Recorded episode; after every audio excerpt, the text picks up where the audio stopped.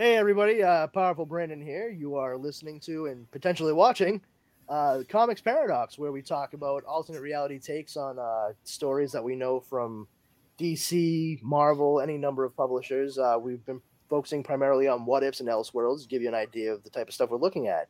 Uh, joining this week, uh, as always, we have Mr. Leo Pond. Hey, Leo. how's it going? Hey, Leo. It's going, man. How are you doing? Doing okay, doing okay. Switched it up. I was getting ready to hit Justin's button. I know. That's why I did your name first. I, I like to keep you on your toes. oh, well, uh, keep it fast because my, my toes aren't so strong. all right, all right. Moving on then. We also have Justin Cooper. How's it going, Justin? It's going great, man. I, I love that we started off with a what if. What if we picked Leo first? Yeah. Apparently, it does not go well. yeah, we'll have to remember that. oh, fantastic.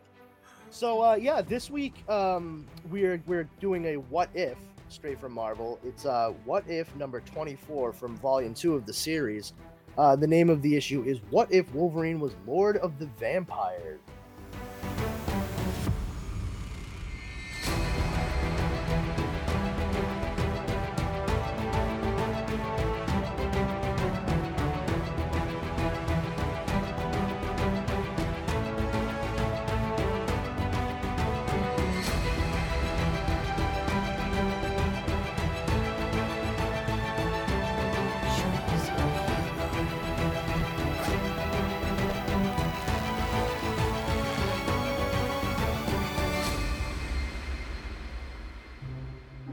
Thinks because you're a zombie, you don't know good coffee. Well, they're wrong. We have very active lifestyles. It's not all wandering the countryside aimlessly or scaring passing motorists. And we all love a good cup of joe. And there's only one brew that gets my seal of approval. Deadly Grounds coffee is my guilty pleasure. Bold, robust, delicious. It's coffee that can wake the dead. With over a dozen different roasts and flavors, Deadly Grounds can satisfy the most finicky of coffee addicts. The aroma is so intoxicating. It brings all of my neighbors out of the woodwork. Deadly Grounds coffee. Coffee to die for and zombie approved. It's good to get a little deadly.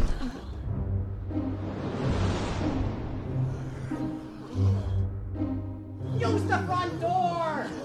Oh, they're so disgusting.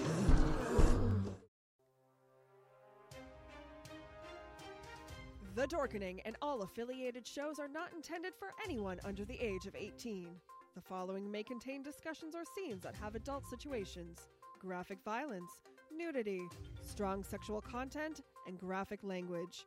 This show is intended for mature audiences only. Viewer discretion is advised. It's uh, quite an interesting cover we have here. Uh, Logan going straight at Phoenix's neck, while the Punisher, whilst wearing a crucifix around his neck and a very Rambo First Blood like bandana on his head, is clearly getting ready to murk the Canadian knucklehead. What do you So, think uh, of the uh, the irony of this cover? Like knowing what we know about the cover or, or the story, and then seeing this. I mean, it's it's something, but it's like, okay, is Yeah, I it mean- story accurate? Mm, I mean, I'm I'm sure at a point in time it may have been accurate. We just don't see that. yeah, that is the tricky thing. Like, I mean, it's certainly indicative of Wolverine going after his teammates and such. That's that's for sure. Um, this instance that we are seeing displayed on the cover, I mean, we'll be we'll be straight up. It's not something that comes to any sort of like story point within the the issue itself. No, Um, it would have been uh well I I don't want to spoil it, but uh actually I won't say anything. Never mind. Oh, okay. I mean, I, I think you can spoil it. It doesn't. Oh yeah, I, I was just gonna say it makes more sense, uh, you know, if it was like uh Kitty Pryde, right? um, maybe. it could be. It could Yeah. be. Yeah. But I don't think Kitty Pryde, especially if you're going for cover status here, I don't think Kitty Pryde is uh really gonna like catch people's attention as much as Not as at this point, Phoenix. exactly, Yeah. Yeah. Um it is it is interesting to note too up in the uh the upper left hand corner of the icon for Marvel Comics uh that they also have uh Doctor Strange Yeah. Yeah. up there under uh, the watch. I don't know who that's supposed to be on the left. I think that's actually Dracula. Oh, yep. Okay, good call. Good call. Now like, the wow, cool thing here, I don't know if you guys are familiar with like the X Men era artists um, who took over after John Byrne, but his name was Paul Smith. So Paul Smith had kind of like a really distinctive style. This art is reminiscent of Paul Smith, kind of uh, and a Walt Simonson mixed together, and it's it's very like Marvel late '80s, early '90s house style which is kind Oh, of yeah. different from some of the other ones that we've seen, like in the What If uh, Spider-Man was part of the Fantastic Four, and and uh, what, what was the other one that we did? Um, what if uh, Professor X became the Juggernaut?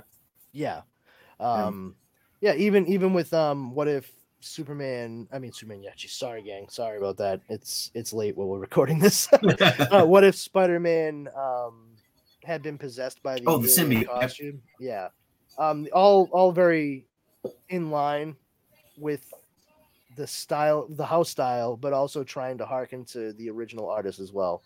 Very interesting to see the Todd McFarlane lines being drawn for Yeah. the symbiote in uh in the Spider-Man alien costume one for sure.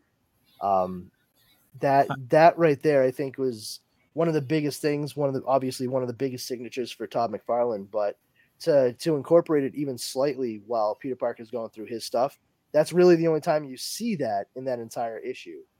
Um, but it, it is it is always interesting to see how artists pick up the ball and keep running with what was put down before, uh, because the the the artists that you named, uh, Simonson and Byrne, um, this the artist for this was was Tom Morgan.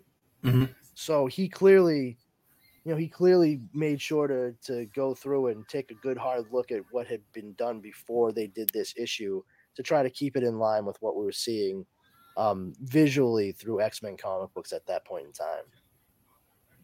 It's it's cool too because this is my favorite Wolverine costume. Oh my god, the so best! I just I I love it. It's it's the Byrne era when it goes from Dark Phoenix saga on, and then you get into like the Romita and the, the Paul Smith, and then eventually like the John Romita. This is like right in that sweet spot before John Romita Jr. takes over. And and then it's like you want to talk about like art that's like hit or miss, it mostly miss, you know, and it's like that's like a five year span. but but um I, I and um, I know you had said this before, Brandon, but and um, and Leo, I was curious too. Are you guys big X Men guys? it really Uh, depends. yeah. So I was a huge X Men guy. So so this is like like this fits in with like I was reading this stuff when it was happening.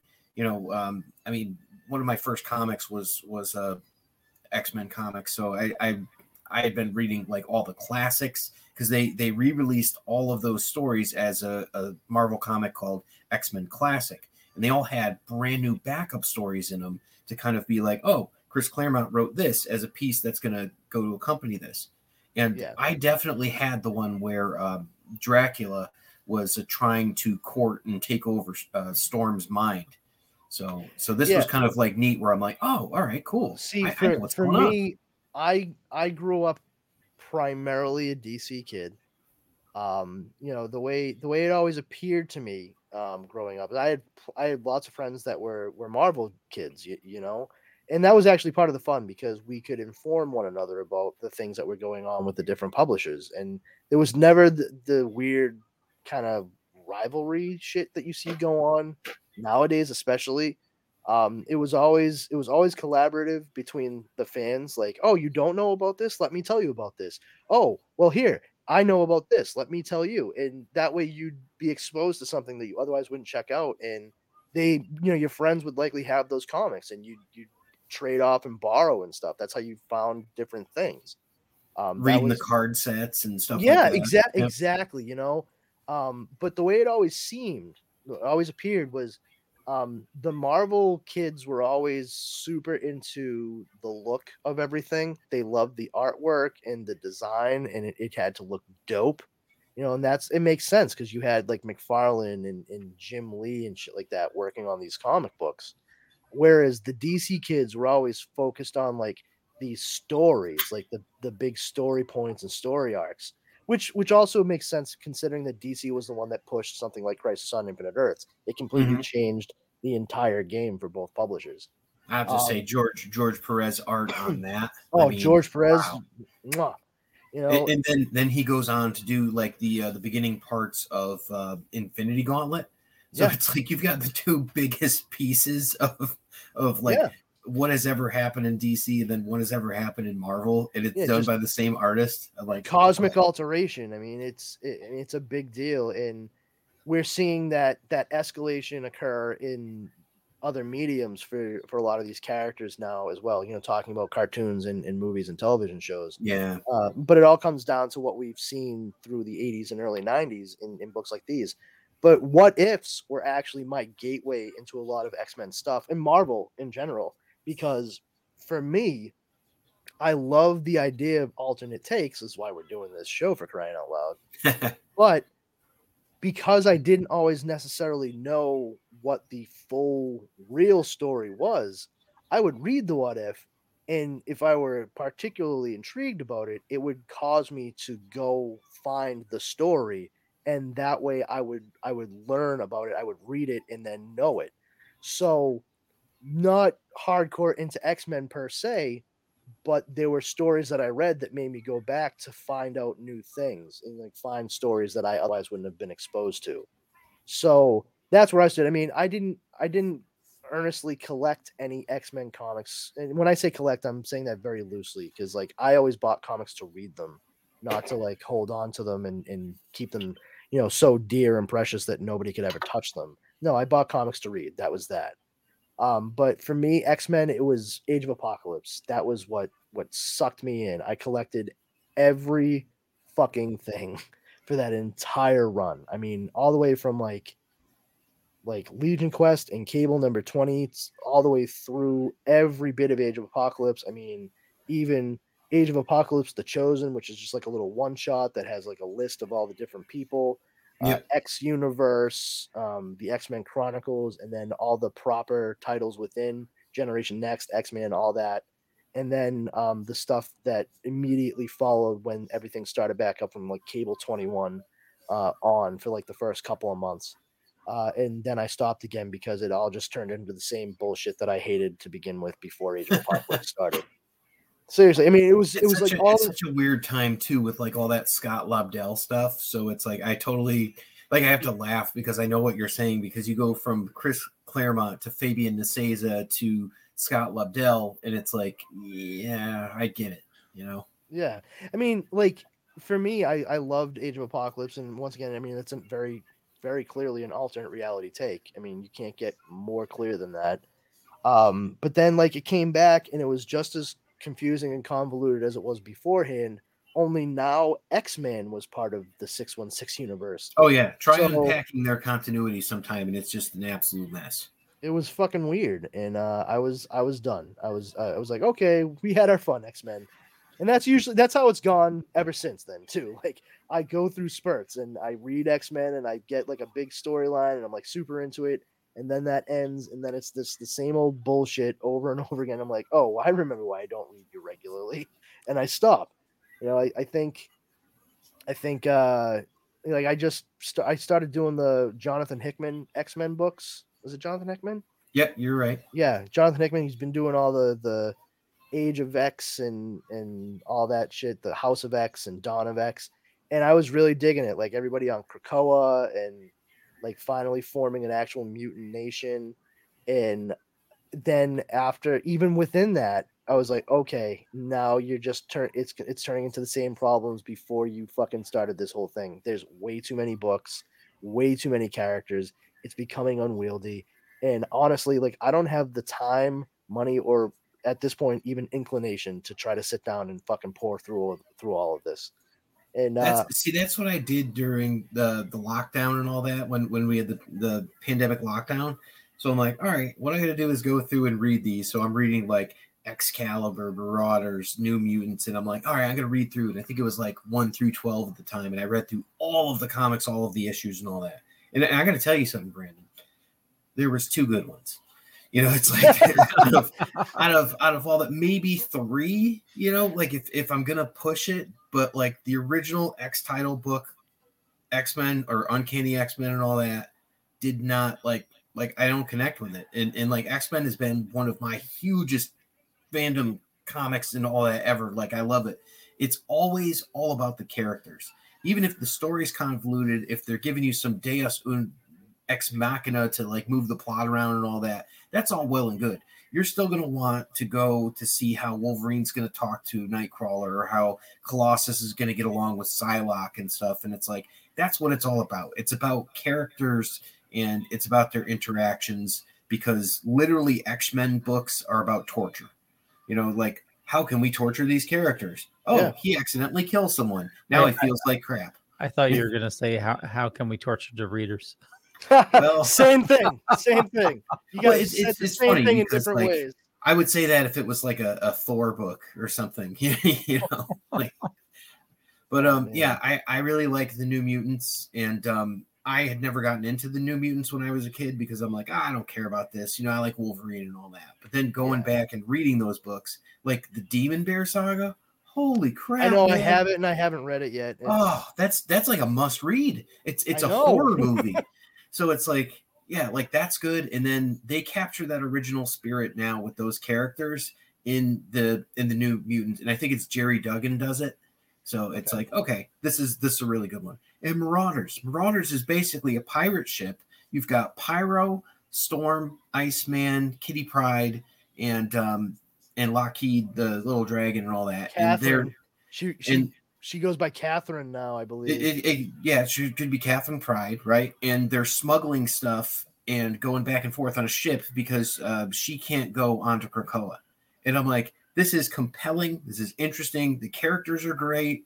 I'm like, the story, whatever. You know, they're they're trying to figure out what they're doing, but you know what? You're still hearing these quips between Iceman and Catherine. You know, and it's like it's great. Like that's that's a lot of fun. So yeah, I mean, for me, it's about the character interactions. I, I read else. I read a lot of that, and they honestly like pushed me out when it got to Sort of X.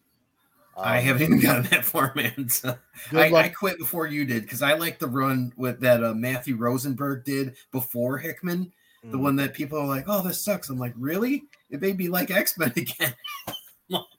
Jeez. Yeah, it's people uh, pissed, you know. Yeah, it, it, it it it started off really strong and then it lost me and i'm sure that there are a lot of people out there who um, still think it's it's the cat's meow and that's great. Honestly i think it's awesome if you're enjoying it.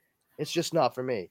You know i i my i've always had a, a an issue with x-men even as a kid like because i just couldn't figure out i couldn't figure out why something hadn't been done about magneto in particular um and then later on in, in like high school uh charles xavier and that is primarily like not that I think something should have been done about Charles Xavier, but I feel like you know because of the fact that Magneto was a full blown terrorist and Charles Xavier was definitely on a fucking government watch list. That we see all these different clandestine agencies throughout Marvel that somebody would not have taken both of them out at some point.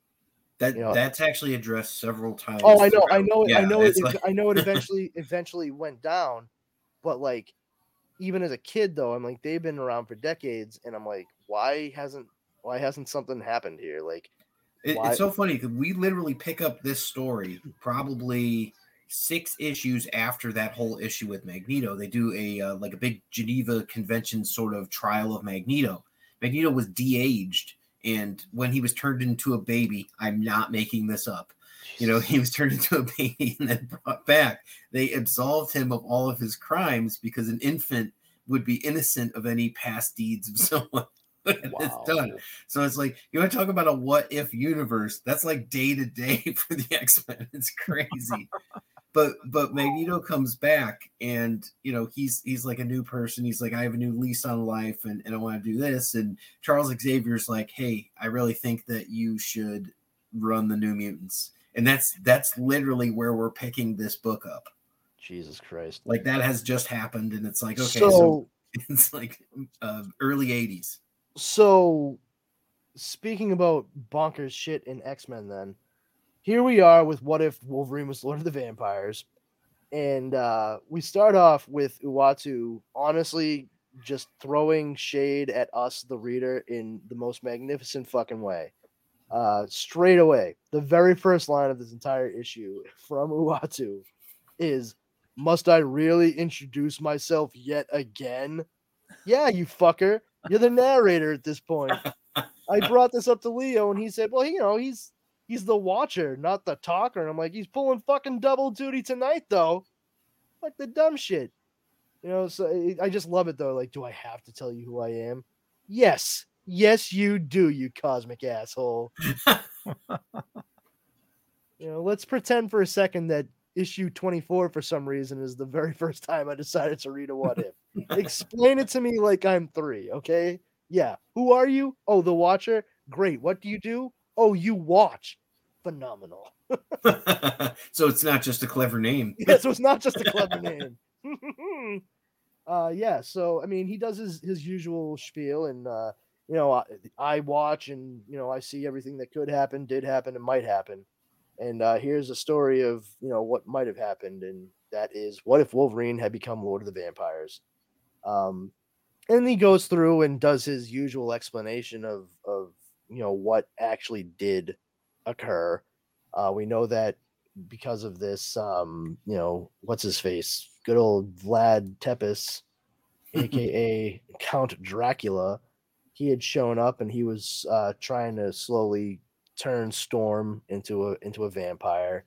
In uh, in the comic books that that actually you know came out involving the story, it was Kitty Pryde who brought Storm back from the brink. You know, it was it was the fact that um, Kitty fighting for Storm and Storm's love of, of Kitty and all of her friends, her her her family, um, brought her back from the brink and and fought against the evil that was overtaking her uh, because of Dracula, which is so heartwarming. Thanks, Shadowcat.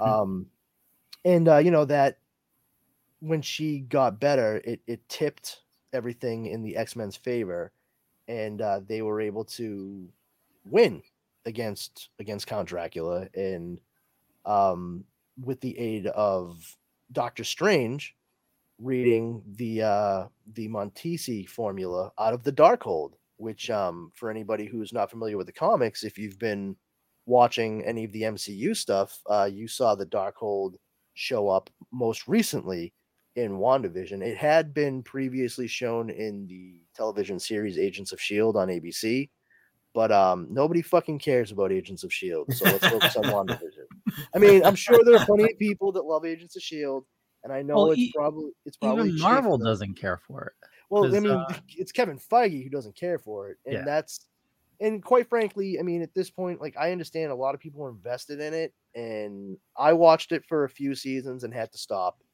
Uh, from what I from what I can tell, they are just making moves to completely push that to the side. Like, just put it out of your mind. It's great that you like it. You can go back and rewatch it anytime you want, but it's not going to affect anything else you see. It's gonna have a Um, Bob Newhart ending. Oh, if only, man. Yeah, I hope I, I hope Doctor Strange wakes up next to fucking Suzanne Pleshette and it was all just a dream.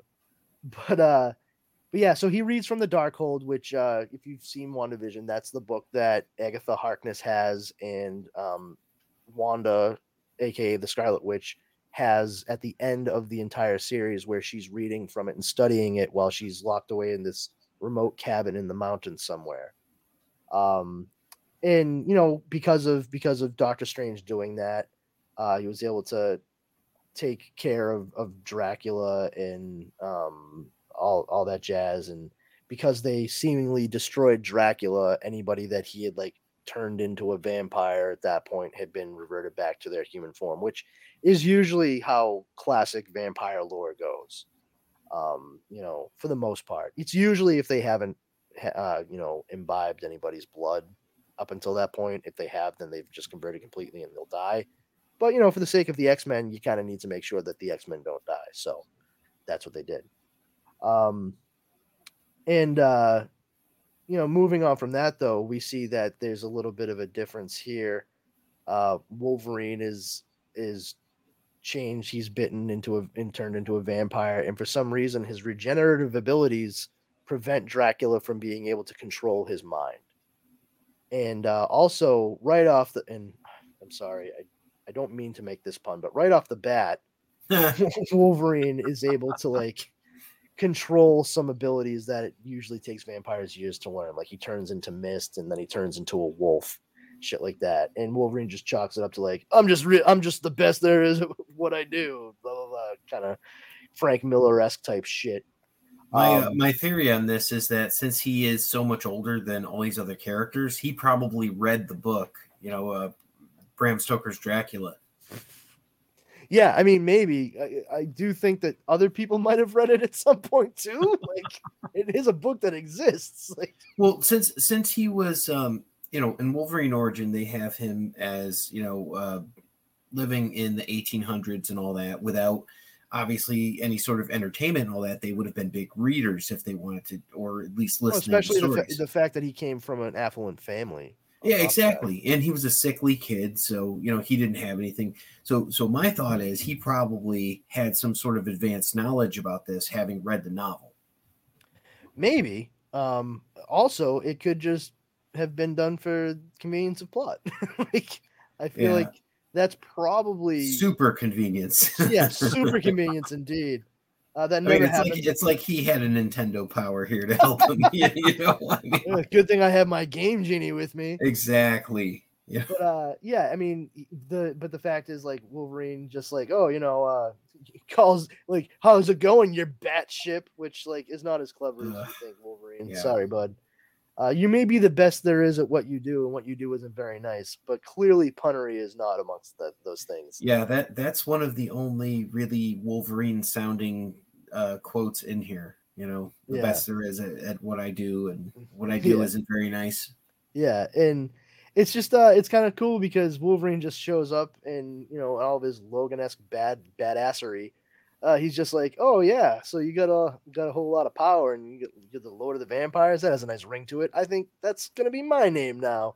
And he proceeds to fucking take out Drac by fucking lopping his head off, and uh, then uh, I believe also drinks some of his blood.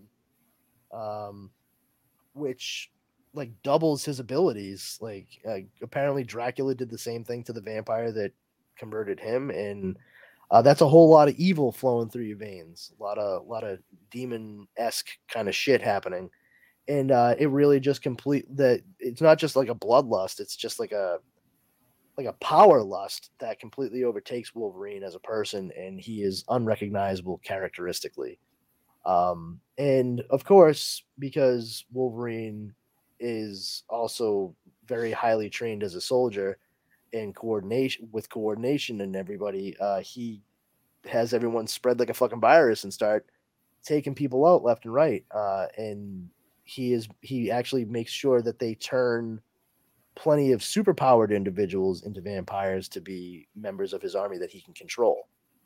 Um, you know, it, it it's just really a kind of swift move that we see them cutting a swath through the New Mutants and even the Brotherhood of Evil Mutants. Uh, you know, J. Jonah Jameson is in the folks at the Daily Bugle are just kind of freaking out, and he's like, "Come on, get photos of these vampires, Parker." And Peter's like, yeah, uh, exactly. dude, they're vampires. They don't show up in pictures. The fuck do you want from me? Like, I can get you pictures of Spider Man if you want. You want that? I got those up the wazoo. I, I did have an um actually moment here on the last uh on the last page there. So it, it shows Colossus who is holding back uh Ricardo, right, who is um Sunfire or not Sunfire, uh Sunspot, Sunspot. right? So Sunspot, solar powered, solar radiation and all that, yet, you know, would die if the sunshine uh shines on him because he uh, is now a vampire. Complete Yeah. contradiction. It's like, is someone going to explain this? Well, not only that, but like considering the fact that they're vampires and he's powered up while they're trying holding him and and Shadowcat is the one biting his neck. Wouldn't that solar energy that he's emitting at that point in time severely wound them, if not outright kill them? this would not be the first time that he has some sort of possession issue going on with him and um also you would you would be like if you check out the fallen angels uh sort of uh, arc that they had it was like a eight issue uh, series where he fights with bill the lobster who is a gun toting lobster an actual lobster like Bill not a the lobster lobster. being- yeah oh it's a it's a total thing so so there have been weirder things so but Wow. I, I just wanted to point that out it's like it's like what's going on are they going to tell us what's going on like does he literally power up and he explodes in a poof of smoke and ash yeah My God. Jeez. So anyway, uh, I do I do think it's funny that um you know they they are kind of like talking. Uh, who is it? Oh, Mystique in Destiny is uh, Yeah. they're conferring with Wolverine, and uh, uh, Destiny is is trying to tell him like, hey, you know, Doctor Strange is still out there, and he has the Darkhold that has the the you know fucking magic recipe to you know waste our asses. You might want to take care of him. And Wolverine's like, oh, you know, we'll just we'll keep our eyes peeled for him, but that dude's dead. Don't worry about it. And uh, I just love the fact that uh, Nightcrawler is there, like you know, just saying like, hey, i- he we can't go at him because his his entire like Bleecker Street mansion is protected by spells and like it'll kill us if we try to walk through the door. Um, and that's when Wolverine's like, "Ah, don't worry, I, I got this." And uh, to me, it's it's just interesting because uh, out of out of everybody there, like we see on the cover that the Punisher is wearing like a crucifix. Um, but the funny thing about religious totems in regards to vampirism is they only work if the vampire Mhm. um, believes in that particular thing. And um, from what we know of the X Men, Nightcrawler is likely one of the only vampires that a crucifix would work against because he's so devoutly Catholic. Yeah, Um, because uh, at this time, uh, Peter uh, Piotr uh, uh, Colossus is a communist. Yep. You know, specifically raised. You know, sans religion. Yep. know? It, like on the other side of it too, like st- still going Judeo-Christian, uh, a Star of David would actually be what you'd want to use if you were trying to ward off Shadowcat, Kitty Mhm. Pryde, because she is she is canonistically uh, canon- canonically Jewish. Um, she always has been, and she always will be, which is phenomenal. Um, 'cause, like I can tell you like two Jewish superheroes from Marvel off the top of my head, her and Ben Grimm, the Thing from Fantastic Four. Um, Yep, Which I- those are those are pretty much the two. And then there's uh, Sabra, who was one. Um, Doc Samson. Doc Samson is oh, is Doc. Samson? I didn't know that. Okay. Yep. Cool. Yeah, that's a, that's a, he, he because he he actually like made sure to take his his name from the Old Testament. Um, that's where the Samson comes from. I, I actually had to explain that biblical story to my wife like a week and a half ago. I was flabbergasted. I was like, "Have you ever even heard the song Hallelujah by Leonard Cohen? I don't understand you." like, like, I mean, do you you, not this- keep an ox's jawbone in your home? I mean, like what, that's a deep like, cut. Yeah, I was just like, you've heard that song. Like, what do you think the second verse is in reference to? You think it was just like making up a weird story in the middle of it? Like, it's it's the story of Samson and Delilah. And she goes, Oh, I'm like, you've heard of Delilah, right? No, nothing. I had to I had to break it all down. But uh yeah, so you know, the the religious the religious totems, the items there, um, they're only effective if the vampire you're using actually adheres to the beliefs inherent with that particular uh, religion. I think I uh, learned that in the movie Waxwork. Really, I Yeah. Jesus, I don't, I, I can't even remember the last time I saw that movie.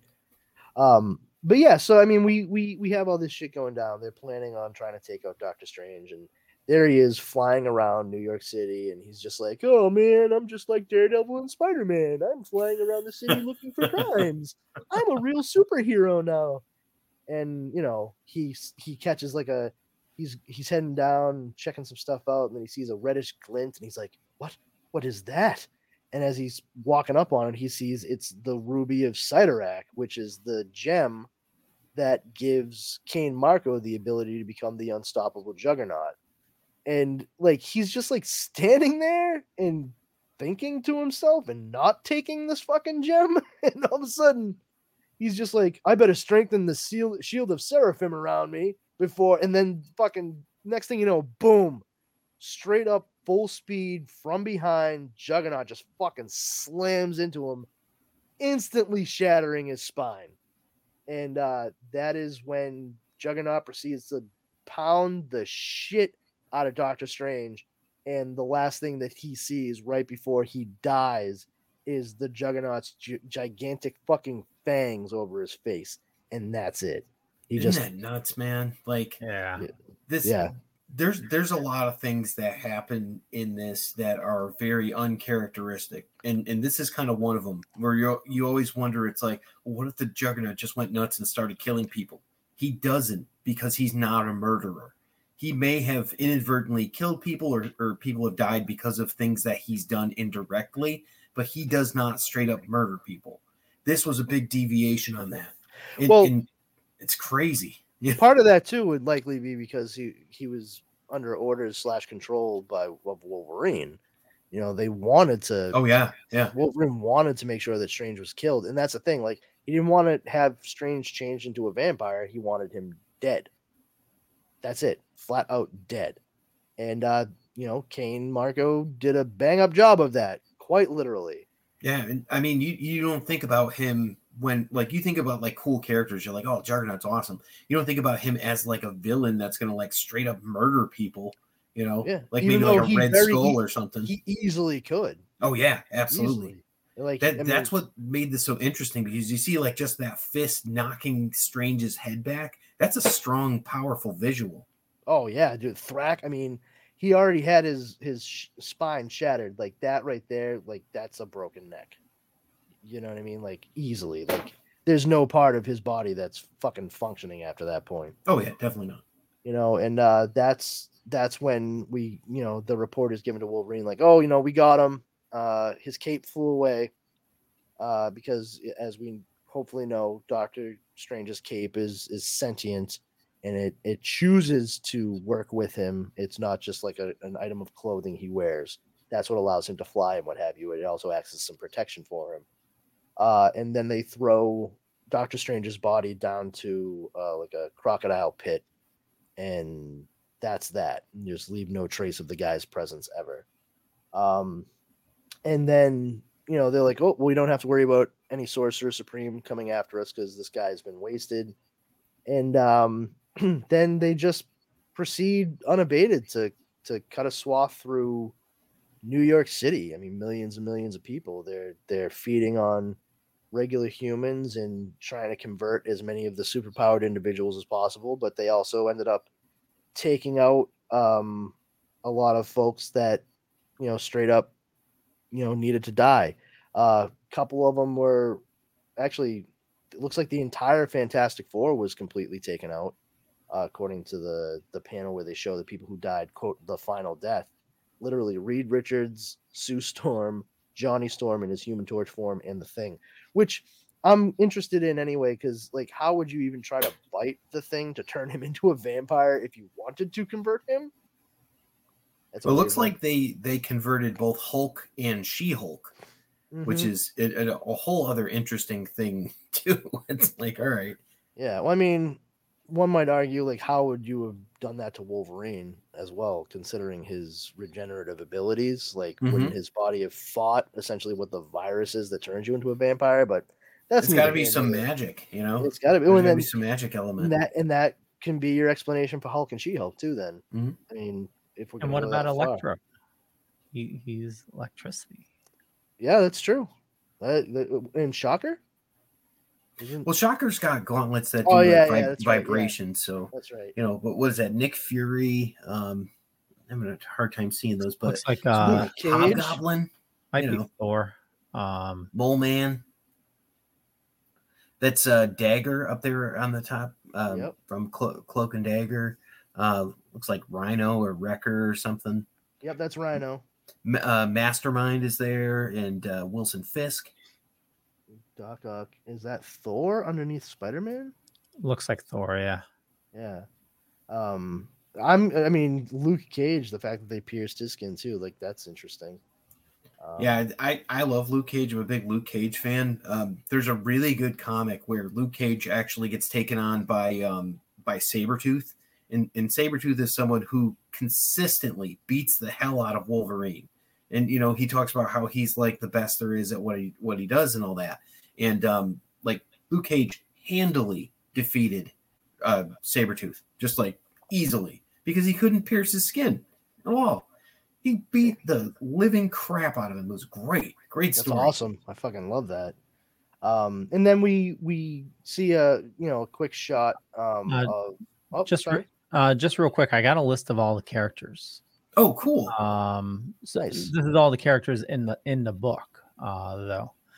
Uh, so uh, cameos with Spider-Man, Magneto, Juggernaut, Fantastic Four, Hulk, Moon Knight, She-Hulk, Luke Cage, Power Man, uh, the Mole Man, Rhino, Hobgoblin, Nick Fury, Kingpin, Mysterio, Electro, Paladin, Paladin. Okay. Paladin. uh, Okay. Avengers, Submariner, Daredevil, and Doctor Doom.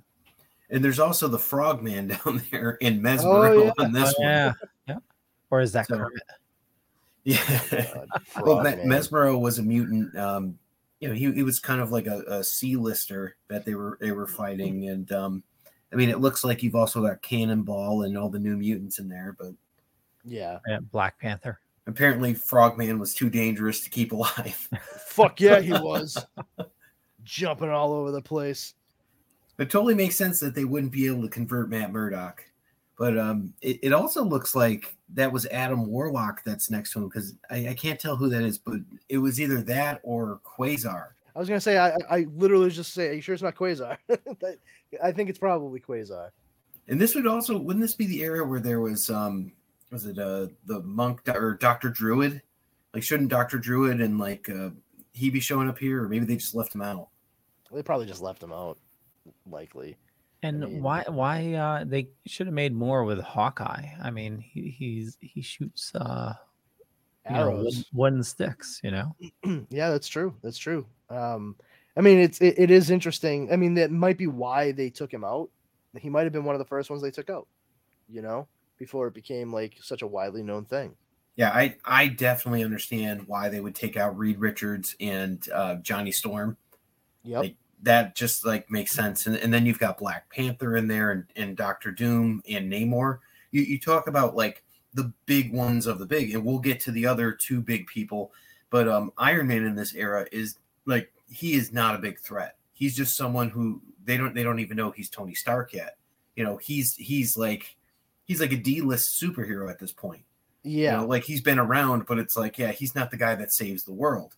So so he's not even this list of big people. But yeah, I mean they're taking out Doom as soon as they can. for sure. Um, so yeah, I mean, moving on from that point, we see that uh, they are they are discussing the situation in the White House with Captain America and Iron Man. Um, and one of the things they're actually talking about is like the actual cost it will it will uh, take to do uh, to do away with vampirism because uh, they can't afford the number of silver bullets that would be necessary to take all of them out. Um, and uh, they just uh, they're trying to they basically start up a shoot to kill quarantine on just about everybody, and you know the government is just trying to protect itself at that point, and it's unfortunate. However, you know the one thing they they have going for them, the very least, is it's being like contained to New York City.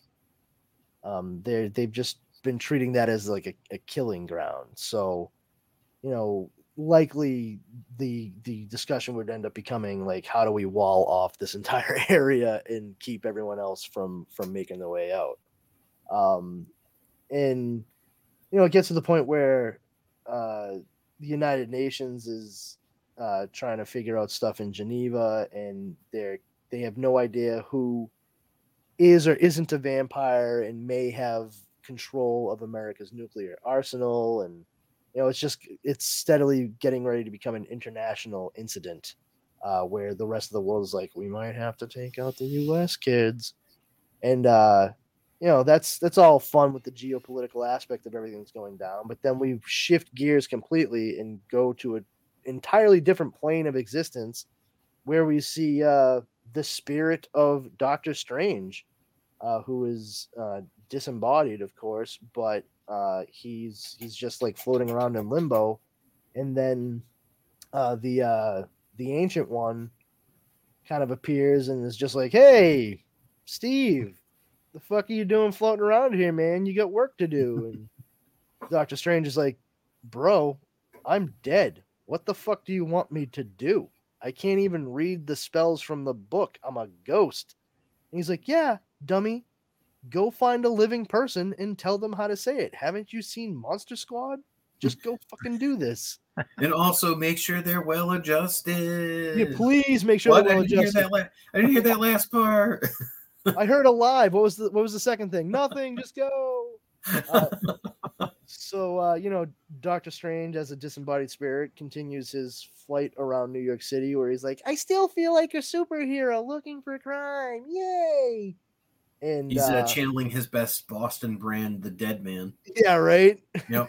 and uh as he's as he's flitting about, uh he sees uh Frank Castle, aka the Punisher, uh taking out some vampires as best he can with his uh his arsenal from a rooftop. Um and uh you know he's shooting them because his guns continuously say blam blam.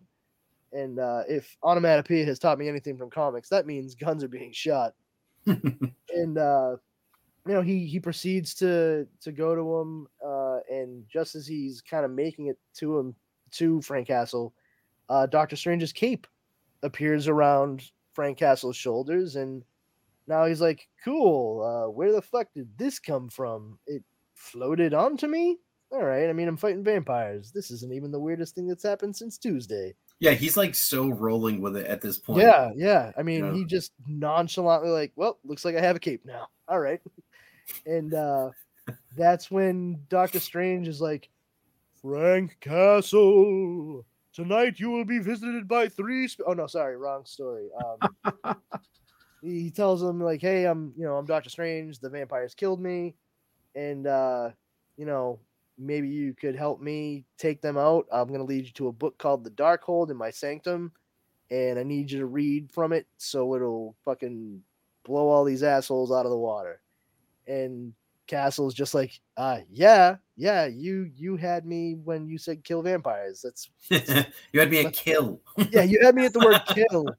You didn't even need the second L. Kill. Yep, got it. Got it. Kill. Got it. Okay, let's do it. And um, you know, they proceed to make their way to uh Doctor Strange's Sanctum Sanctorum. But of course, they have the mansion being monitored uh well, I don't want to say 24 hours a day as they did earlier in this comic by Wolverine because clearly they can't be there to monitor it during the daytime, which would have been the better time to go. Yeah. Um Well, he had his Ren Renfields, uh, like the the dark ones or the dark warriors or whatever, yeah, which are just normal humans that are there, kind of serving the purpose of uh, of the vampire lord Wolverine. Yeah, f- okay, fair enough, I guess. Suppose. I mean, that's you're editorializing, but sure, why not? we'll go with that. They also And- had to go to uh, Punisher's arsenal first. That's true. Yeah, I mean, you would you. I'm just saying, you would think just after sunup would be the sensible time to do this, but Oh yeah, Yeah, Yeah, what he, the- he had to get his plot appropriate weapons. Yeah, and I I mean, I do get a kick out of the fact that the government is like, we can't afford all these silver bullets to kill these vampires, and then Punisher goes to his arsenal and he's like, hey, look what I have, a shitload of silver bullets. Because of course you do. Why wouldn't you, Frank? Jesus, Mary, and Joseph. And I hear they're super effective when fired out of a uh, high velocity, uh, high powered rifle, right? Like you're fucking Yeah. using an Uzi, essentially. Yeah. Well, he he also gets his uh, you know his discount. You know, uh, yeah, right. you know who, whoever is buying for the government. You know, you figure a hammer is two hundred. How much is a silver bullet? You know, just Fair enough. That's a good point. Um, but yeah, so he just uh he rains down silver bullet fire on on a shitload of vampires, and uh, you know, Nightcrawler has the best German reaction to all of it, where he just goes ah, and uh, you know, just you know, he's he's he's fighting them, and uh, he's he's trying to He's fighting the X Men at this point. you fighting say. the X Men, yeah, and uh, you know he takes out Cyclops and Nightcrawler, and then next up are Colossus and Storm, and uh, he's you know it's it is kind of funny. that Colossus is like, "Your silver bullets will not penetrate my armor," and Frank Castle's just like, "Who the fuck said I was gonna waste some of my bullets on you, Tovarich? I got I got a couple of other tricks up my sleeve," and then he fucking shoots him with a fucking squirt gun full of holy water and he does his best impression of the fucking Wicked Witch of the West. Fucking phenomenal. And uh yeah, so he's he's uh then uh going head to head with the Juggernaut, which the Juggernaut at this point is just kind of toying with. He, you know, he's just like grabbing his hands and bending him back and you know, he could clearly crack him like like a fucking twig. Uh and unfortunately that uh, well, fortunately for our heroes, but unfortunately for Cain Marko, uh, his hubris leads to his own demise because the eye of Agamotto just opens up wide from the uh, the cloak uh, around uh, the Punisher's neck and just fucking murks Juggernaut, just bathes him in an unearthly light, which uh, clearly leads him to say, in, uh, and I am quoting, "Arg," and then he dies. I, I hear there's a castle of that name too. I was thinking from Juggernaut to Argonaut. oh, oh God! the castle. Oh, I love Yeah, that. I do. I do think it's funny because you know Castle is just like, oh man, you guys could like make a shitload of money mass producing this Eye of Agamotto thing for the international terrorist market. Looks like it got, got like everybody here taken care of. And Strange is just like, how can you be so callous, man? These mutants were friends of mine. And you know, Punisher's like, yeah, man, I knew some of them too, and I've had to kill a lot of people I know. I'm not happy about any of this, but if I'm gonna do it, I'm gonna do it right. And Strange Stranger's like, yeah, okay, you're right. Like, wow, re- way to stick to your convictions there, Steve. like, like maybe you shouldn't mouth off to the one fucking person that's gonna go read this spell out of a book for you. Just let him kill, let him kill the vampires. Don't feel guilty about it. Move on. Yeah, Uh, measure twice, cut once. Damn straight. Exactly.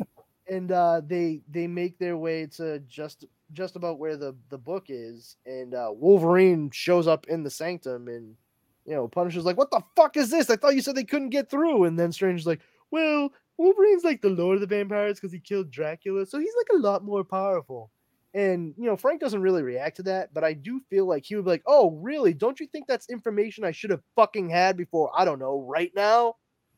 Uh, and then he proceeds to um to say something very poignant to Wolverine uh, through his gun, and he actually even says, um, you know, Wolverine just says, "What do you have to say to that, Punisher?" And he responds with, "In words of one syllable, syllable, blam blam blam blam blam blam blam." And uh, I think it was very succinctly put. yeah. and uh, and that's till I run out of bullets, he says. And um, nothing happens. And uh, you know, finally Punisher just drops his gun. He's like, All right, fine, you know what? Let's go mano a mano, hand to hand, you motherfucker. And uh, they they start duking it out, and uh, you know, he's got the uh, Punisher has a sword up with a blade made out of silver, and he had it blessed by a priest before they arrived. So it's a it's a little bit of a double whammy. And uh, they're just like rushing through all the rooms and jacking everything up in sight except for one another apparently and um as they as they're about to like really go for like that that death throw lock uh kitty pryde jumps in and gets in between them and says to punisher like please stop don't kill him. And wolverine's just like get out of the way. And then punisher just slices and cuts kitty pryde's head right the fuck off. And as soon as he does that, uh, Wolverine just jabs his claws all the way through Frank Castle's chest, and he starts bleeding out and dies right there in the Sanctum Sanctorum. Now there is nobody to read from the Darkhold, and uh, he goes over and is, uh, you know, bent over Kitty's body, and he's just he's torn and he's completely pulled back from the evil that was overtaking him and he is still a vampire, but he is no longer having his better judgment clouded by the same evil that was flowing through Dracula's veins. And that's when Stephen Strange sees his opportunity and starts talking to Wolverine and says, "Hey, listen, man, don't make her sacrifice like be made in vain. Let's have you read this fucking fun recipe for killing vampires out of my book." and uh, you know, you won't have to feel this pain of losing Kitty anymore. And Wolverine's like, "Won't I be dead too?" And Steve Strange's like, "I mean, yeah, there's that. You'll you'll also be dead, know, think of all the good that will come of it." And, But you uh, will not be undead. yes, there is that. Uh, and so, you know, Wolverine doesn't need much of a push in the direction, and he's just like, "Okay, fine, I'll do it." And uh, he he opens up the book, and he's like, "What the fuck is this shit, dude? I can't see these words. I can't read bullshit Latin. And Stranger's just like, I'll I'll read it out loud and you sound it out phonetically. Once again, I cannot stress watch the movie The Monster Squad. Yep. and uh, that was all I was thinking of as I was reading. It was like, so Wolverine slash the Punisher is the, the little girl, and Doctor Strange is the old German guy. Got it. Um, and he reads from the Darkhold, and once he does, uh, the vampires uh, were beginning to die. Quote: "The death of the undead," and um, then he finishes the entire spell, and it destroys all of the vampires. And uh, you know, thankfully, we have no more vampirism that's threatening to overtake the city, the state, the country, and then eventually the world. Uh, the downside is that the undead were made up of a good portion of superpowered individuals and mutants. And now that community has lost a large portion of their defenders. So the costume superheroes that had populated a large portion of the Marvel universe are no longer. Um, and, And look at how uh, Doctor Octopus's uh, tendrils there are turning into dust as well. That yeah, crazy? that is very strange, and I don't Yeah. get that. I feel like that was just kind of a misstep. they didn't really think too hard about it. Like, oh, it's part of Doctor Strange. Why wouldn't it turn into dust? Because it's not technically part of him. Like, it's not skin, and it didn't change when he did. But whatevs. Well, I was thinking the same thing about Wolverine's uh, It- with the adamantium. adamantium. Yeah. Well, I mean, But- Yeah, his his dust particles are true. still. Yeah, yeah. The adamantium definitely should have stayed. Yeah, There's right. actually in in um like the Marvel universe, Wolverine Mm-hmm. has died a couple times, and there was at least two skeletons of Wolverine that exist, and they existed out there in the wild with adamantium, and um, th- they're plot points in a couple different stories and all that. But um, you know, sometimes it's like Wolverine comes back in a weird way where it's like, oh, there's my shambling corpse on the ground. It- it's like, it's like, oh, okay, that happened. It's like, yes, go check out X Men Annual Number Eleven. Like it's a, it's a thing. oh, thanks, Bob Harras. We appreciate your little note in the corner. But uh, it's like, check it out, Bob. check it out, Bob. EIC Bob. All right, we got it, dude. but uh yeah, so I mean it's it's the vampires have have been dusted and uh you know, we we no longer have the superhuman community that once existed and uh the watcher as we we close out um he says, you know, as the dust and ashes which once were the mutant called Wolverine writhe in the air, soon to be blown away by errant winds and the spirit of the man who was Doctor Strange rejoins that of his mentor, it is a weird new world that they leave behind them. Earth's foremost mage has passed away, leaving this astral plane unprotected by a sorcerer supreme. The United States of America, too, has been severely weakened by this crisis. The new dawn, which is breaking on this world, will usher in an age of vulnerability and, insert- and uncertainty. But there is also hope for a world which has bred such persons as Logan, Stephen Strange, and Frank Castle is not a world to be easily crushed by the challenges that it will face.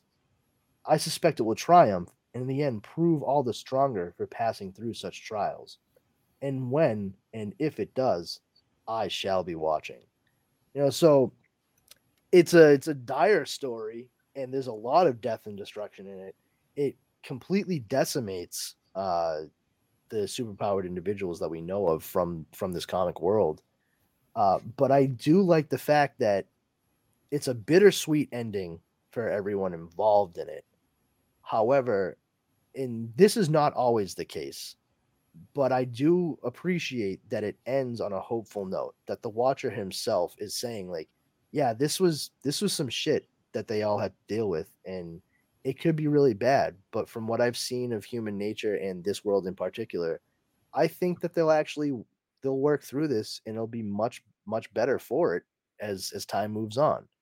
Uh, you know, it's kind of falls into that that category of like what doesn't kill you makes you stronger. Um, and it would have been really cool, you know, to see at some point like some kind of follow up done from this world. I would have wouldn't have minded like a one off special, considering Um, they've done that in plenty of other other stories throughout the years. Um, with- It's so funny that you mentioned that. There is kind of another part of this. There's um uh it's Spider-Man and the X-Men and it's it's a, a four issue series and there is a part that addresses this exact story because Spider-Man was around and a part of it um in like the battle with uh with Dracula. So there is a little bit of that. It involves Mr. Sinister and some crazy retcon stuff and all that, but it was just a limited series that they had. Hmm. Um, but this Yeah. also kind of paves the way for your Marvel zombies too down the road. A little bit, yeah. I mean, it's certainly a precursor to it for sure. The the idea, uh, and it took Robert Kirkman coming in to to really drive that. Um, I I do think it's stories like that are very much of the time that they are made. Uh, Marvel zombies couldn't have been made at this point in time because zombies were not as widely revered as they eventually ended exactly. up becoming. Um, you know, you definitely had like your Romero stuff. Dawn of the Dead was clearly uh, around when this was made, but considering the the idea of vampirism altogether, um, it wasn't wasn't really focusing on like the throngs of rampant vampires that could have been skulking around and and just posing Oh, a constant threat. Uh, we Th- were fo- this is like Lost Boys era. yeah exactly so there was there was a lot of what we think of as like classic vampire stuff in play. You know you have your hammer vampire stuff with like christopher lee which i don't doubt played a large part in a lot of these stories. Um because i've always thought that dracula in this he was very much in the vein of christopher lee than than anybody else uh in in the marvel comics. Uh but you know zombies sort of became the the big thing in the zeitgeist because it, it became a reflection of society at that point in time. Uh, you know, vampires there, there's a, there's a romanticism a- around them. Uh, it's always about darkness and and sensuality and being controlled or controlling someone. Whereas zombies, they are just a force of nature. It's a it's something that happens that you can't control and until somebody takes you out that you're just going to keep going through the motions like a machine. Um the fact that we've through horror moved away from the ideas of vampires being like the most popular thing the most popular creature to zombies over the past like 15 years or so i think really speaks to the types of things that society is is focused on more. It's it's dangerous when you think of it to like all of a sudden be thrust into one group or another and you have no choice but to continue on with the things that you are going to do whether you want to do them or not like that's really one of the driving forces be- behind the idea the allegory of zombieism. Um Have you heard of the uh, the theory that um, vampire movies are popular during a time of like xenophobia, where you know vampires are considered foreigners, and that is something where it's like during those times, like say like early two thousands when you know America was going through like a xenophobic phase because of like 9-11 and all that. Then there's movies like okay, you- you've got your Twilights, you've got your um, Underworlds, and all the vampire movies like Dracula 2000, all that really popular in the zeitgeist. And then you have after that a period of where we're all kind of trying to come together with domestic issues, and that's when you get your Dawn of the Dead's and your zombies really take off. That was right around the time that Walking Dead kind of picked up, and that got really big. yeah no that makes that makes a lot of sense. I, I can see that. Um i i never really associated xenophobia with uh with vampires dracula anything like that. I can see the correlation that can be made for sure Yeah, someone Um, way smarter than me came up with that. So. Oh yeah no i, I mean i get it i get it. Um yeah I, I think i think some of the things that that we've seen when those things are popular can certainly line up with with the ideas. Uh you can you can make certain things fit. I mean you could probably say a lot of the same things about zombieism in in referral to to xenophobia. You know the that's the fun thing about interpretations is if you can dive in and find enough citation you can make the case for for anything and i'd be very interested to to see those comparisons uh, that you were just talking about because I mean, that sounds interesting to me. I I, I dig on that shit. Um, but yeah, it, the the ebb and flow of of how we view certain bits of uh, you know folklore, especially like these old school monsters that have been around for you know centuries. Uh, it, it- it's it's always interesting to see how it lines up currently. Uh, I, I you know I think with zombieism you can you could make the case for xenophobia, but also mindless consumerism like George Romero did with Dawn of the Dead. I mean, the fact that it takes place at a mall and there's so many Yep. people there, like that's that's impressive. And regardless of how many people want to reapproach or remake that story, the fact that he made that at, at that point in time was very poignant. Uh, and, and if if nobody here understands what we're talking about in regards to that, please watch Dawn of the Dead by George Romero, not the remake by Zack Snyder. Not that I'm I'm knocking that, but it's I think it's important to see the point in time when that movie was made. You have to understand like malls were a relatively new thing when he made Dawn of the Dead. And so it was just like this monument to crass consumerism and like mindless throngs showing up doing nothing other than consume. Like that is spot on for zombies. Like perfect.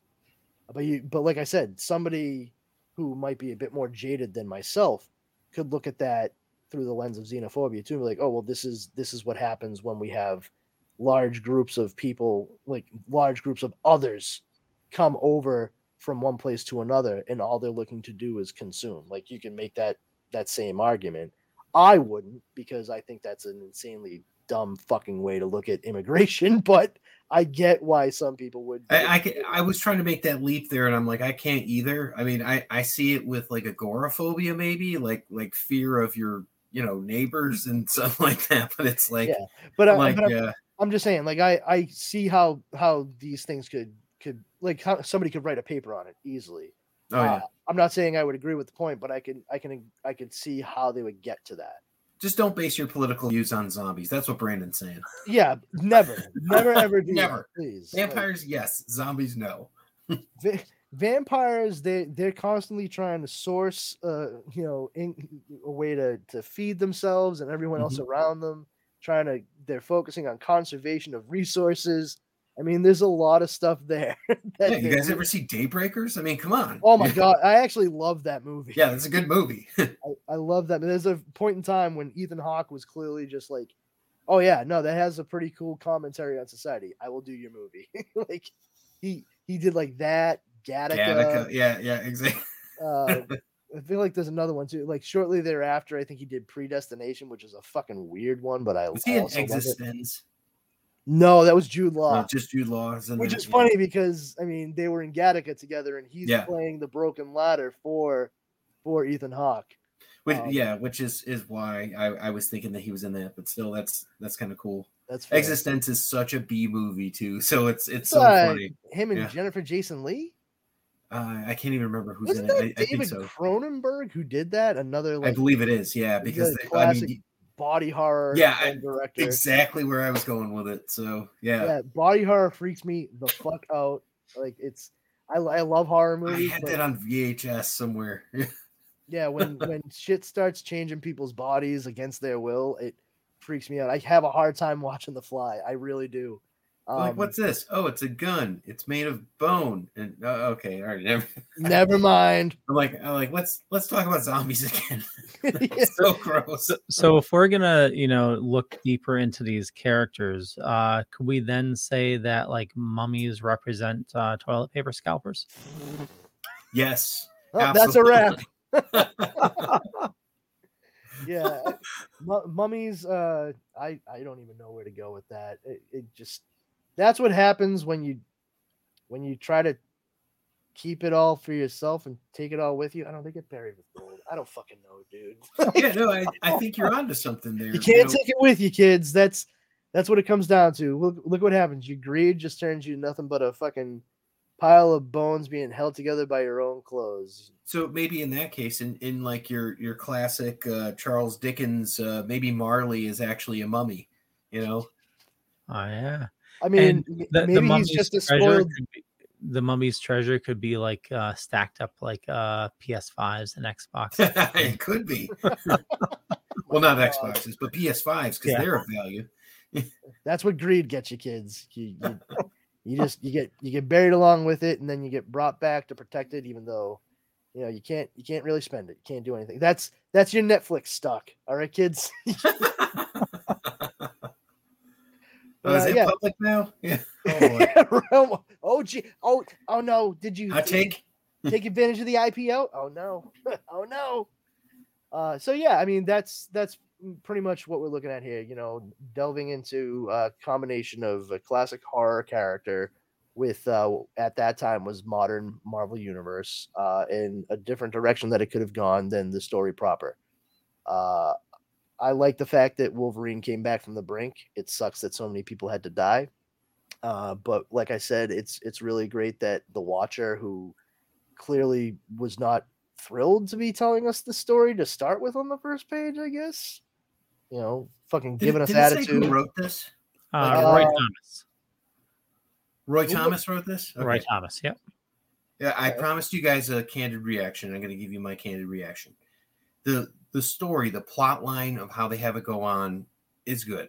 You know, it, it's a good story. It's it's A to B. They've got a good way to get there. It it seems like somebody very talented wrote an outline and then handed it and then gave it to someone and said, "Here, make some words for these characters to say." So the Marvel method, got it. in absolutely zero scenes did I recognize any of these characters based on their words and or actions. When when I, I say I was an X-Men fan, like I've read Wolverine one through one hundred and like all I'm like sorry. years and years of like like the Claremont and then Larry Hama and and like um like even like Jason Aaron and all that. I know this character. I know this character like he's a family friend. And I'm reading these words and I'm like, who the hell is this person? He doesn't talk like this. You know, it's just it's so uncharacteristic. And and like does Storm even uh, say a word in this book? Hmm, You know, so. and like you you get a little bit of Nightcrawler, but it's just kind of like this formulaic. You know, it's like oh Octuliba. I'm like oh okay, and and the Punisher is the biggest joke out of all of them. And, and I- I'm on record of not being like the biggest Punisher fan and all that. I'm, I'm right there with you, buddy. Do you think that the Punisher talks like this? Do you think that he interacts like this? Like he's going to be mistrusting of everybody, but he's okay with Doctor Strange because he's a ghost? I'm like, Actually- there are some huge a- issues here. Actually, I, I feel like because Doctor Strange is a ghost, that actually would be the only reason that Frank would would trust him. But I do agree that uh, everything else about him is like that is not anything like any Punisher that I've ever read. Like War Journal, nothing. all yeah, right? no- not at all. Yeah, But but the thing and, and the thing is, I did read Punisher War Journal, Journal for a little while in the, in the early '90s because I was like 11. get some free time. You know, and I didn't understand what the difference between good comics and bad comics was. But uh you, you know what? You're not wrong. That's not even a hot take. That's yeah, like I mean that's I'm, I'm- like yes. I'm, I'm sorry to say it, but like I just never really like once I got past like to age 12, I was like, I don't think I like the Punisher very much. It just Yeah, I, I didn't like what he stood for. I'm like, I Yeah. get it, but it's like this guy's good. Pepper him in the background, but then then you have him like literally handily defeating the X Men, who are not just using their powers, but they're souped up super strength vampires using their powers. yeah. Then you have have this. It's like okay, I get if anything that Iamago taking out I Eye of Agamotto taking out the Juggernaut. Okay, cool. That's a good modus operandi. But it's like you've got like the other ones and all that. Did you see Nightcrawler teleport at all? You know, I mean, you got Magneto there and all No. all this stuff that's going on and going down. Hmm. And, and Yeah, and- and not for smell nothing, too. Super soaker. But if if you are also concerned about vigilantes or the government at all uh, being able to use silver bullets Mm-hmm. against any of these vampires, why on earth would you not utilize Magneto in that situation? Yeah. Like he would be the the guy that you would straight up have like making sure that any of that shit was not touching anyone. He would ball up all the silver and like shoot it into space. You know? And, and and Wolverine both cares and doesn't care at the same time. Yeah. Like like he is actively and passively making decisions. He's like, yeah, uh, I guess I don't really care. We'll kill him. But wait, I wanna I wanna have his body chopped up so there's no chance of him coming back three days from now. Yeah. So Now- like I said, the plot, like there's some good Well, parts. but here's the thing, like in regards to everybody else, and you saying like how uncharacteristic their their dialogue was, and what have you. I I completely, I'm I'm right there with you. I understand. However, just like devil's advocate on that, and I'm not trying to editorialize the the decision. It's just it seems to me like you could make the case for them behaving differently because of the fact that they weren't really themselves. I mean, they are they are vampires and they are actually also being controlled by Wolverine, who himself is not fully in control because he is being overtaken by that like double evil in Dracula's blood that he drank. I mean, they make it they make a point to say that Dracula imbibed the blood of the vampire that turned him when he killed him and it doubled down on like the the demon shit that's involved with becoming a vampire and that was also now what was going through wolverine and then when kitty dies in front of him he finally is able to drive that part out and that's when you see him actually behaving characteristically for the first time in the entirety of the story does that make sense It it does, but it also seems like the story wants to have it both ways because I Fair. would have Wolverine come back at the end. So I I I give it to you and, and I can give you like 60% on that where it's like, okay, there's this, but there's like just enough where it's like he doesn't talk like the Wolverine that I would expect. He doesn't formulate words and sentences and uh, stuff like that. And the Wolverine that I'm used to knows seven languages you know, can can read like all this stuff, and they have him as like, duh, you know. I, I'm like, mm, I'm not buying it. see and even even if he was gonna do like this thing where he was like channeling some sort of like intelligence from like the ages or something like that, he doesn't talk like that. He talks like he's like he's a, a grunt. Yeah, He I didn't even say bub once. not Yeah. once not, Not, one time. I'm like, have you read an X Men comic, dude? You know, so well, you know, it, it's it's it's interesting to me too because I actually do feel that Wolverine, one of, I'm not okay. I'm not like the biggest fan of Wolverine. I always have liked him more as a as a concept altogether than a lot of the execution. Uh, my issue growing up with Wolverine was that, he was uh, everywhere. well, yeah, he was everywhere. He was everywhere, but also, even though he was everywhere, we knew nothing about him, and that's the thing that I I, I took I took umbrage with is like he's been around at that point. He, he's been around, you know, for like thirty years, and we just know fuck all about this guy, and that's not enough for me. Like I can't I can't go all in on a character that I don't know more about and I understand initially, like first few years, the characters around, okay, fine, but the mystery just went on for decades, and like I just couldn't, I couldn't get into that. I could not get into it at all. Um, but one of the things that I I have always liked about Wolverine is he knows he yeah he knows his strengths, but he also knows his weaknesses, and he knows when to surround himself with the people that will fill in the gaps for his weaknesses and as much as he is loath to like, especially you know for many many years as much as he's loath to be around like scott summers he recognizes the fact that scott summers is a good and effective leader. I feel that if wolverine had become lord of the vampires his right hand would have been scott summers. Absolutely, without a doubt. because Scott Summers would have known how to organize and strategize, strategize in order to make whatever it was they were doing at any point in time the most efficient and effective it could have been. You know, yeah, like, that, the- he's and he's a it's an absolute soldier. misstep. He's a soldier that is acutely aware. Like Wolverine is a soldier who's acutely aware that he is the guy you send in to do shit. So when he needs to actually formulate plans to get stuff done, he's going to turn to somebody who he knows can do that, and that would be Cyclops.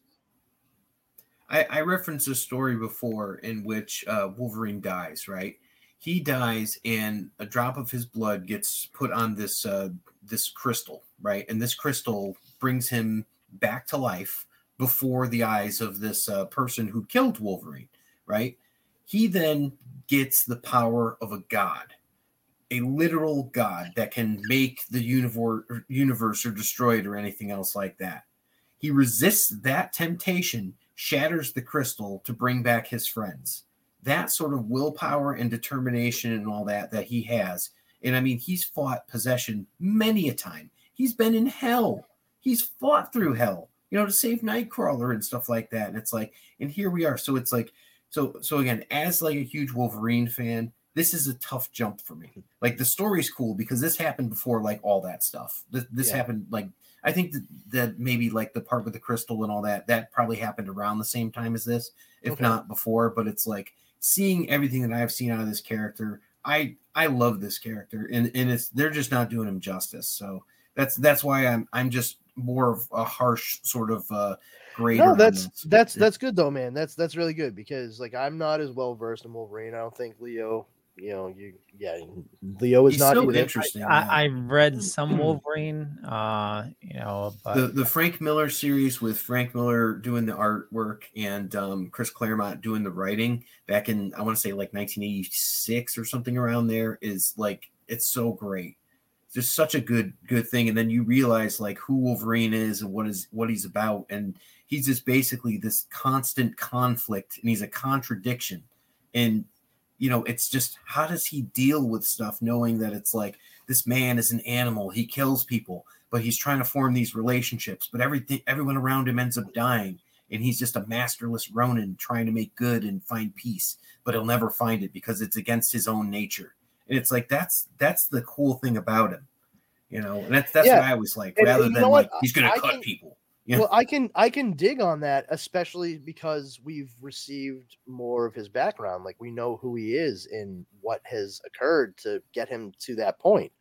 Um, it was that whole like, oh, he he goes out and cuts people and fucks them up. Yeah, That's yeah. the thing that I I had a problem with. I'm like, I can't get behind that just because like, yeah, sure, the stuff he does is like brutal and cool, but that's not enough for me. That's it's sort of the I mean, and I'm not trying to knock Wolverine because I I like the character. It's and I like him more since they've done that. But as a kid, it wasn't that wide a line between like Punisher and Wolverine. Yeah, and I can see that absolutely. I mean, they, they get lumped together all the time. You know, they Yeah. even had a, a like a jungle adventure together. you Punisher know? Wolverine wasn't that the Yep. name of the yeah yeah I, I think it was, yeah, yeah that yeah. was the, I, I was the name of the get. And it, it's so funny too because eventually the characters will go on to get like a deeper meaning and everything else. And you know, like like some people, like like our friend Mark, will will go to the uh, extreme of saying how much they love the Punisher because of uh, like the Garth Ennis and all, all that uh, series. But um, I just never connected with that guy. But um, Wolverine's someone where it's like, man, I I think I must have read like a thousand Wolverine comics if if if I've read one.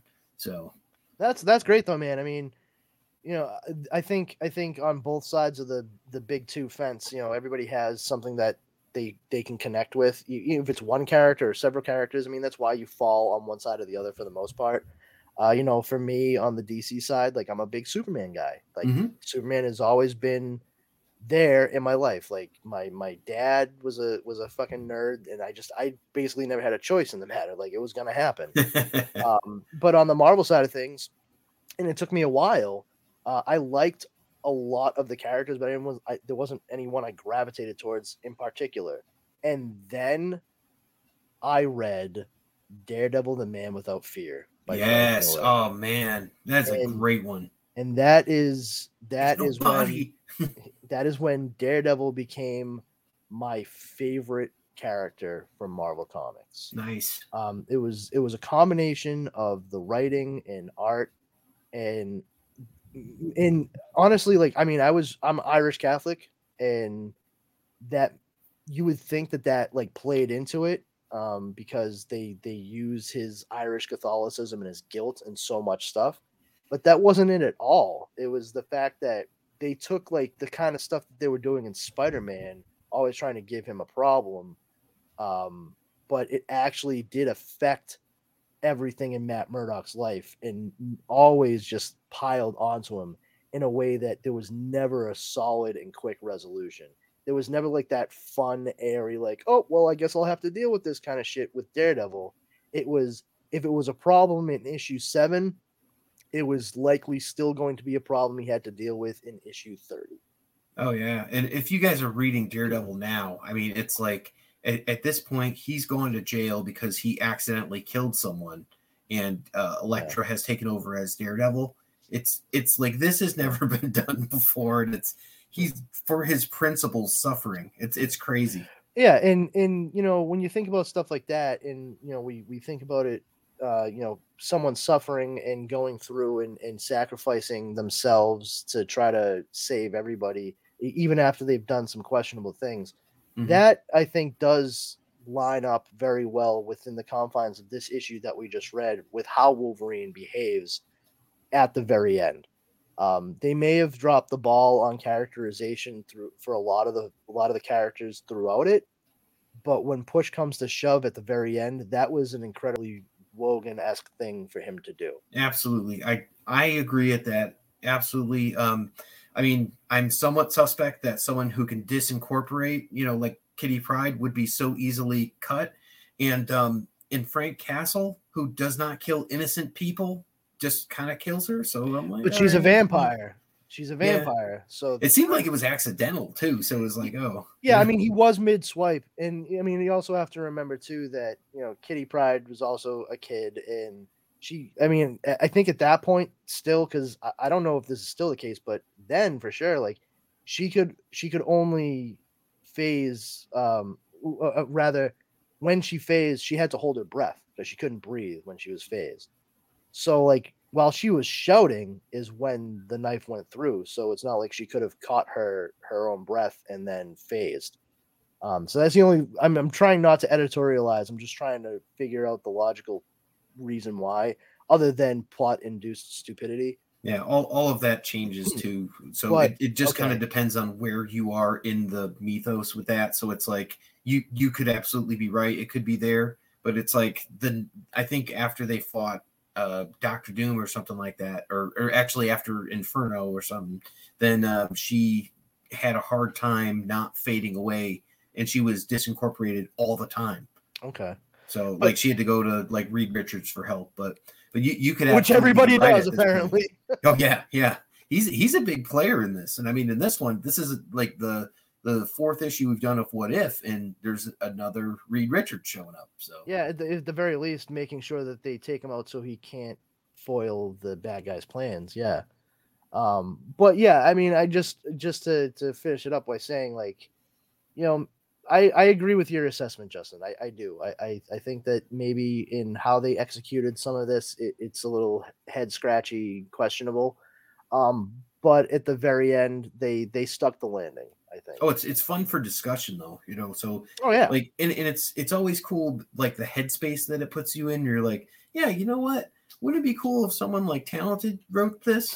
you know, it's like, like wouldn't it be cool if you have go through and it's like we talk about like Kurt Busiek all the time. It's like, could you imagine if him or like J.M. Oh. Mateus went through and did the dialogue in here? That'd be phenomenal.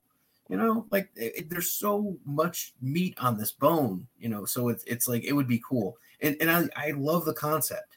Like so, yeah. it's like I don't at all regret reading this. Mm-hmm. Like it makes me angry because I'm such a passionate fan about some of this stuff. It's like, oh man, you're really doing my guy dirty. But it's like other than that, it's like it's a fun ride. Yeah, well, the, the, the thing that's important to remember too is, I mean, these are all standalone issues. You know, mm-hmm. they're they're one offs, and if you don't like, I mean, for example, we will we are going to cover another comic uh, at some point, probably in the near future, uh, and I had to make sure to differentiate when I told you what issue we were reading tonight. I said, "Oh, yeah. we're gonna we're gonna read what if Wolverine had been Lord of the Vampires," and I, I had to give the caveat. I mean, issue number twenty four not issue number 37, which is entitled What If Wolverine Was Lord of the Vampires During Inferno?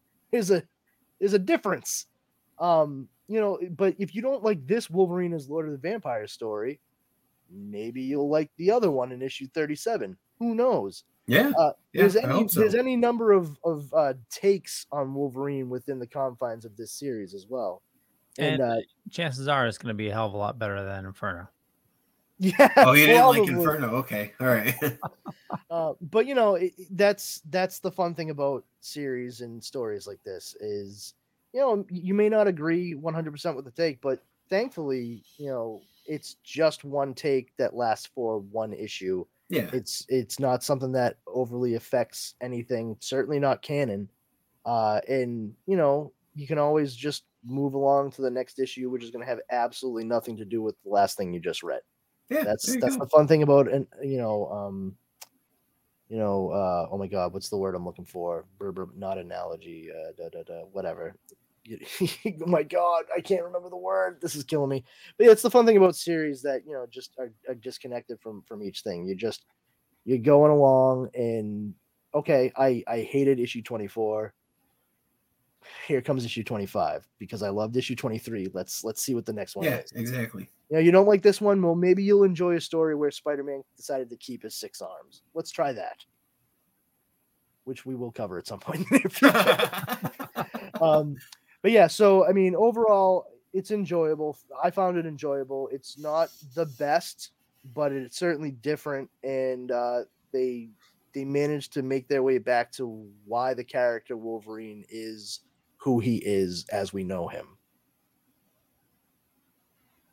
You guys agree, disagree? Yeah, I, I mean that's you, you said it succinctly. So you Yeah. know, I I've spoken my piece on the characterizations, and you know, I I like the overall story arc of it. So I, I think it has a good ending, which is um, you know, like what else can you say about it?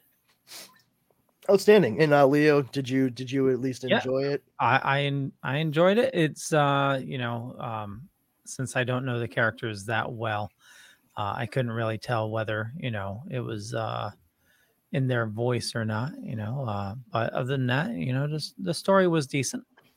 Good. All right. So um, this this sounds like it was a, a good choice. I mean, certainly, uh, not. And this is a good thing. Like we we uh, definitely had some differing opinions uh, throughout, which uh, I I fucking love. And honestly, Justin, I don't think I was quite as aware uh, that you were so like into Wolverine before we before we got into this. Isn't that cool? yeah i mean i'm glad because you you were able to like kind of bring some wolverine expertise into it because otherwise i would have been like yeah adamantium and claw pointy sticky sticky okay great you know okay and now he has fangs. So I'm, I'm glad i'm glad that you were able to give some perspective on that. So thank you. I, I really appreciate that. But um yeah i think i think we have well covered this issue and uh we can we can move along. Uh let's uh let's finish this up and you know let's uh let's see. I'll, I'll go with justin first okay leo? I don't want to i don't want to throw your shit off. Justin uh, thank tell you. tell everybody what your deal is. Where can they find you and all that jazz. Uh, you could you can check me out on Facebook at Geek Life HQ, also on Twitter Geek Life HQ, Instagram as well for the Geek Life HQ podcast, the uh, Teenage Mutant Ninja Turtles Facebook page Epic Shells, and the Teenage Mutant Ninja Turtles podcast Epic Tales from the Sewers. Excellent excellent and uh mr leo mr leo pond Yeah, yeah. Uh, for me, just Google Leo Pond, but you know, more importantly, follow these awesome dudes. Uh, and I run a little thing called the Dorkening Podcast Network. Uh, tons of people doing a lot of awesome stuff. So make on make sure you head on to thedorkening.com to learn about everybody there. And uh, yeah, that's that's that's me. Excellent. All right. And uh, I am Powerful Brandon, uh, aka Brandon Powers. Uh, if you'd like, uh, I'd love to see you come on over to the Powers Combined Facebook group. Uh, we're just a bunch of geeks that have a good time sharing knowledge, memes, and laughs. Our number one rule is don't be a jerk. If you violate that, you will be booted immediately. Uh, you can follow me on Twitter at Brandon's Powers and on Instagram at this Brandon has powers. You can find me uh, every Wednesday night at 9 p.m. Eastern Standard Time on the Dorkening Network podcast. Uh, you can see it on Facebook, YouTube, any number of places where fine podcasts are streamed. Uh, and then uh, also, uh, aside from this, uh, I am also, you can find me on the Dork Night podcast uh, with Justin and Leo, where we cover uh, all things Batman, uh, just talking about Batman left and right. These guys are incredibly well versed in the character, and I am usually along for the ride and to offer up smarmy comments. So uh, it's a it's a lot of fun. You guys check it out. Keep your eyes peeled. We'll be dropping them all very soon. All right, and uh, that should just about cover it here at Comix Paradox. I hope everybody has a great night. Bye. Bye, everybody.